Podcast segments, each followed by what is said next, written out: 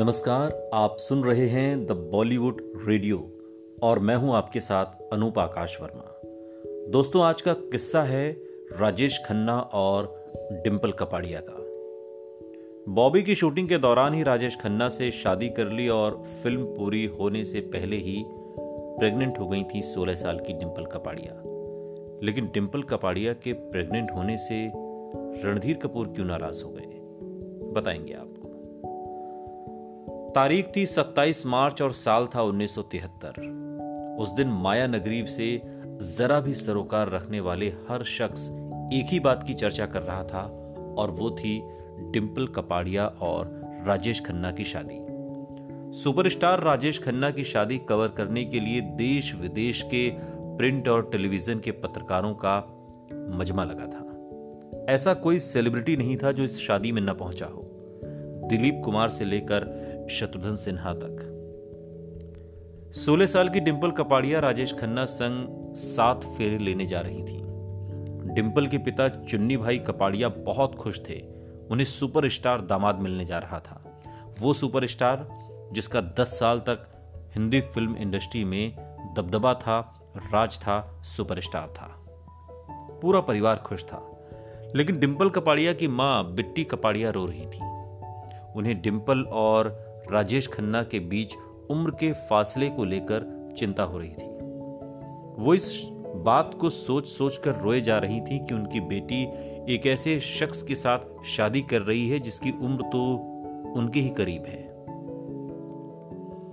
डिम्पल कपाड़िया ने जब राजेश खन्ना से शादी की, तब वो बॉबी फ़िल्म की शूटिंग कर रही थी और शादी के आठ महीनों के अंदर ही वो प्रेग्नेंट हो गई।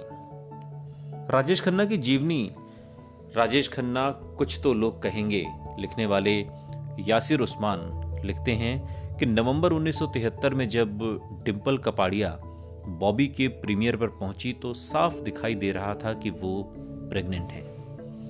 डिम्पल के इस एटीट्यूड से कपूर परिवार खफा हो गया। यासिर उस्मान ने इस किताब में लिखा है कि राज कपूर के बड़े बेटे रणधीर कपूर ने एक इंटरव्यू में इसको लेकर अपनी नाराज़गी ज़ाहिर की थी। और उन्होंने कहा था, बॉबी क्या थी? एक समझौते की सीरीज़। पहले डिंपल ने बीच में शादी कर ली, फिर वो प्रेग्नेंट हो गई और ये सब कैमरे पर भी दिखने लगा। इसलिए हमें प्रेम चोपड़ा का किरदार फ़िल्म में डालना पड़ा। दरअसल, रणधीर कपूर के पिता राज कपूर ही इस फ़िल्म के डायरेक्टर और प्रोड्यूसर थे। बहरहाल, नवंबर 1973 में रिलीज़ हुई डिंपल की पहली फ़िल्म बॉबी, ब्लॉकबस्टर साबित हुई। हर तरफ़ इस फ़िल्म की चर्चा थी। पूरी इंडस्ट्री डिम्पल कपाड़िया और ऋषि कपूर की एक्टिंग की मुरीद हो गई और इस जोड़ी के चर्चे हर तरफ़ होने लगे। प्रोड्यूसर डायरेक्टर इस जोड़ी को अपनी फ़िल्मों में साइन करने के लिए पागल हुए जा रहे थे। लेकिन डिम्पल कपाड़िया ने उसी वक्त माया नगरी का मुँह छोड़कर हाउसवाइफ बनने का फैसला किया। यूँ तो राजेश खन्ना कहा करते थे कि ये डिम्पल का निजी फैसला था। लेकिन इसको लेकर तमाम बातें हुई। खुद डिम्पल के कई इंटरव्यू में उनके फ़िल्म इंडस्ट्री छोड़ने की जो टीस थी, वो साफ़ तौर पर दिखाई दी। बॉबी की कामयाबी के बाद डिम्पल को तमाम फ़िल्मों के ऑफ़र मिले, लेकिन उन्होंने सबको ठुकरा दिया। यासिर उस्मान, राजेश खन्ना की जीवनी में डिम्पल के पिता चुन्नी भाई कपाड़िया के एक इंटरव्यू का भी ज़िक्र करते हैं। वो लिखते हैं कि डिम्पल को उस वक्त एक फ़िल्म के लिए पाँच लाख रुपए तक मिलते थे और पाँच लाख रुपए सत्तर के दशक में बहुत बड़ा अमाउंट था। डिम्पल के आसपास उस दौर में कोई दूसरी एक्ट्रेस टिक नहीं रही थी।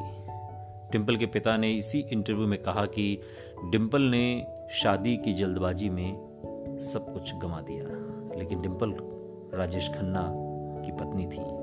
राजेश खन्ना को उन्होंने पा लिया था। सुपरस्टार राजेश खन्ना। सुनते रहिए द बॉलीवुड रेडियो सुनता है सारा इंडिया।